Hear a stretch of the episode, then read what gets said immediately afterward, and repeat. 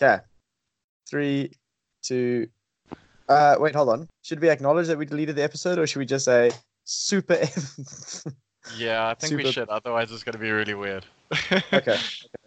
Um. Yeah. Three, two, one.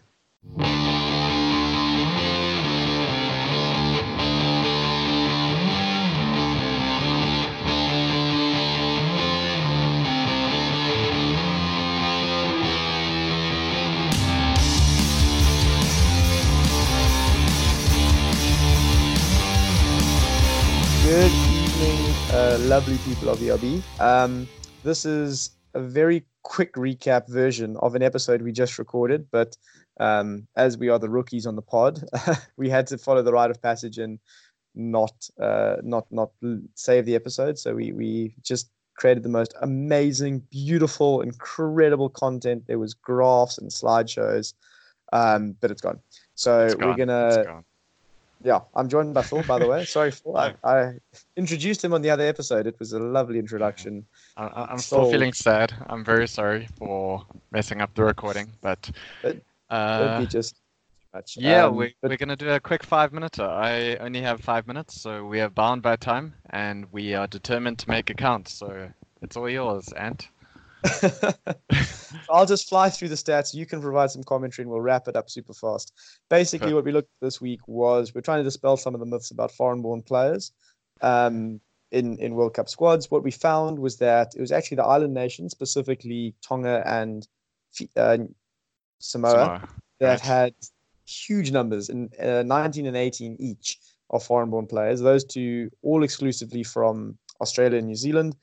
Um, the vast majority were from New Zealand, and also all through who qualified through their parents. Interestingly enough, more than half of those players had actually represented either Australia or New Zealand at age group or sevens level. Um, so what that suggests is that families are moving to these countries, um, coming through the school systems. They're playing their rugby there. They're getting selected at a high level, but they're just not quite good enough to crack at the top level. Heading across back to their home countries. Fiji, interestingly enough, only had four foreign-born players, two of whom were from England, um, where their dad, who had played for Fiji, had moved across to play rugby um, before they were born. So those two have both moved back to play for, not moved back, but have gone back to play for Fiji. Yeah. Um, uh, just flying through the other the other things, home unions, a lot fewer foreigners than you expected, um, and most importantly, a lot fewer deliberate imports. Uh, for Ireland, we know the three project players. You've got Bundee Aki, Jean Kleyn, and CJ Stander. Jean Kleyn, obviously, only very, very recently qualifying.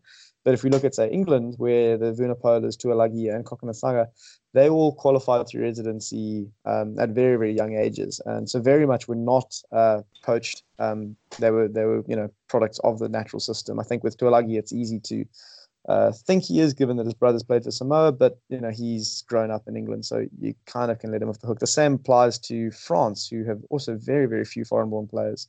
Um, Scotland have a couple more, um, and I suppose most uh, Ireland, Wales, and Scotland all have quite a few foreign-born players. If you count players born in England to Scottish or Irish parents as foreign, um, which this list does, but given the you know the intricacies of the weirdness of of the of Great Britain and the United Kingdom in general, uh, you can't give them too much blame or claim them too much foreigners.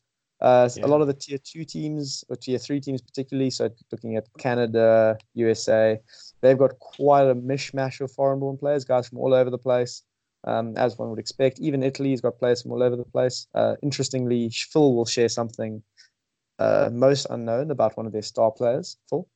Yes, so Italy, everybody knows the man that sort of represents Italian rugby over the past decade or two, even, is Sergio Parisse.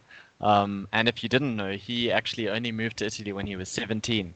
He was born in Argentina and he moved over, although he does have Italian uh, parentage, so or grandparent was it a grandparent? No, parent. So he was able he was able to play immediately when he moved to Italy, but it was only at age 17. And obviously, since then, he's become a something of a national hero. So Italy really have um, benefited from that. And also, one of their previous heroes, who's no longer playing anymore, Castrogiovanni, he was very much the same. Yeah. Um, Going on to the other Antipodean teams, uh, New Zealand and Australia. New Zealand, Yeah. interestingly, only three foreign-born players, one each from Fiji, Samoa, and Tonga. Um, however, the Samoan and the Tongan are both, you know, again qualify through parents, through residency, Yeah. residency at very, very young ages. Um, whereas Sevu Reece was actively recruited. Um, he got given a rugby scholarship and moved across when he was 17.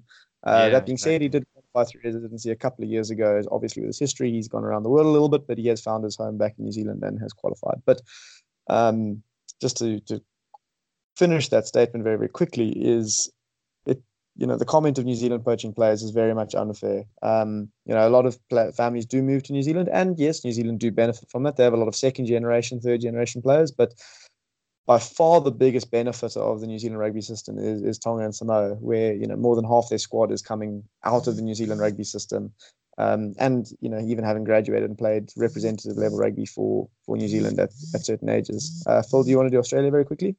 Yeah, uh, just quickly on New Zealand. So yeah, we do acknowledge that New Zealand do give out scholarships to players probably for all over the Pacific, but I think the intent is very much by the schools to improve the schools rather than sort of a, a greater conspiracy by New Zealand rugby to improve their national team.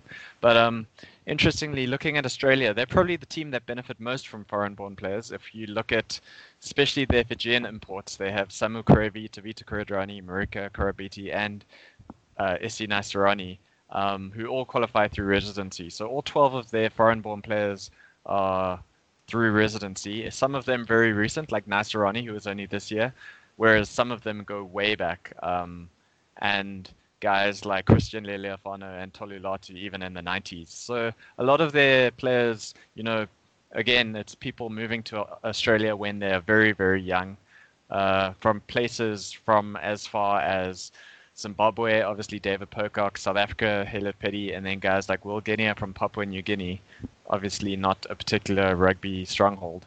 Um, and then they've also got a couple of New Zealanders and a couple of Tongans. And we spoke a bit earlier about Taniela Tupou, who is probably one of the guys who, from a schoolboy level, they saw his talent and sort of was encouraged to try and qualify for Australia. Yeah, so it was nice to see again a kind of a schoolboy prodigy, you know, get offered a contract and actually benefit from it. Um, flying through some of the last few teams, um, yeah, Russia have only two foreigners, but those are both from fo- uh, former Soviet Union, so that doesn't really count. Georgia's only got one, but he was born in Moscow to Georgian parents and almost immediately moved back to Georgian, so he doesn't really count.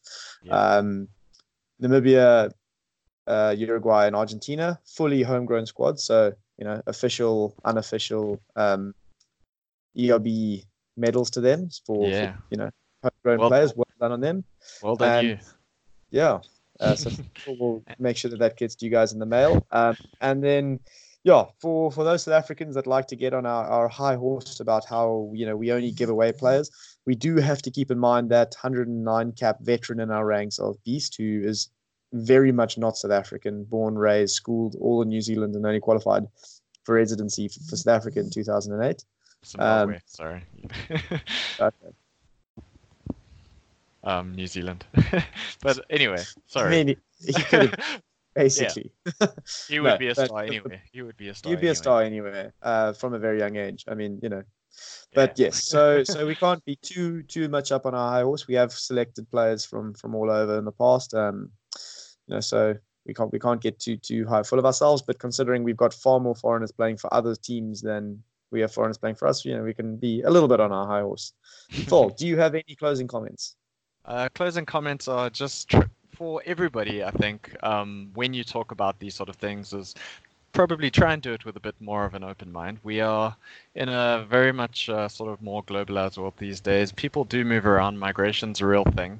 Guys like Vunipola, just because they have Tongan heritage, doesn't mean that they move there just to play rugby. They were, have been there since they were kids.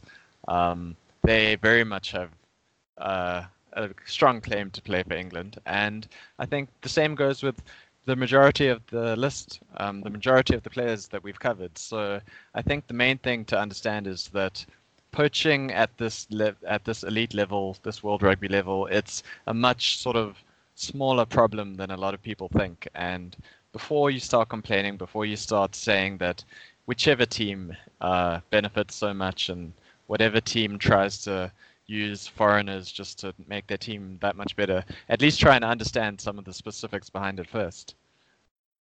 Yeah, I think that's very, very well said. I mean, obviously, World Rugby are trying to adjust deliberate poaching by introducing the five-year rule. Um, You know, that will make it a lot more difficult or a lot riskier for a country to pick a 22, 23, 24-year-old um, with the hope of them capping them eventually. Um, then again, it does happen for Hadleigh Parkes at age 30 after being a journeyman around the world, but I think yeah. that's very much a minority. Um, but yeah, I think I think that kind of summarizes most yeah. of what you said. Sorry, the, yeah, the last thing from me was that um, yeah, the last thing that uh, we did cover last time, but we haven't now, is just we we both said that maybe the grandparent rule is one that could be reviewed, just because that one is a bit lenient. So that is one potential uh, area that World Rugby could sort of make a little bit stricter.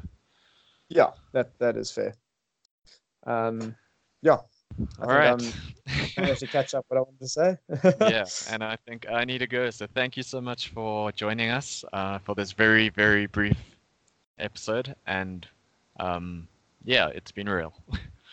yeah, in in record time. Um, I hope we're breaking records here with the shortest episode. But yeah, yeah. cheers, guys. Uh, yeah, apologies for, for um, the brief one this time, but we will yeah. definitely try and be back. Um, during the World Cup. Let us know if there's anything you'd like us to look at in detail, and we'll try our best to to give some content on that.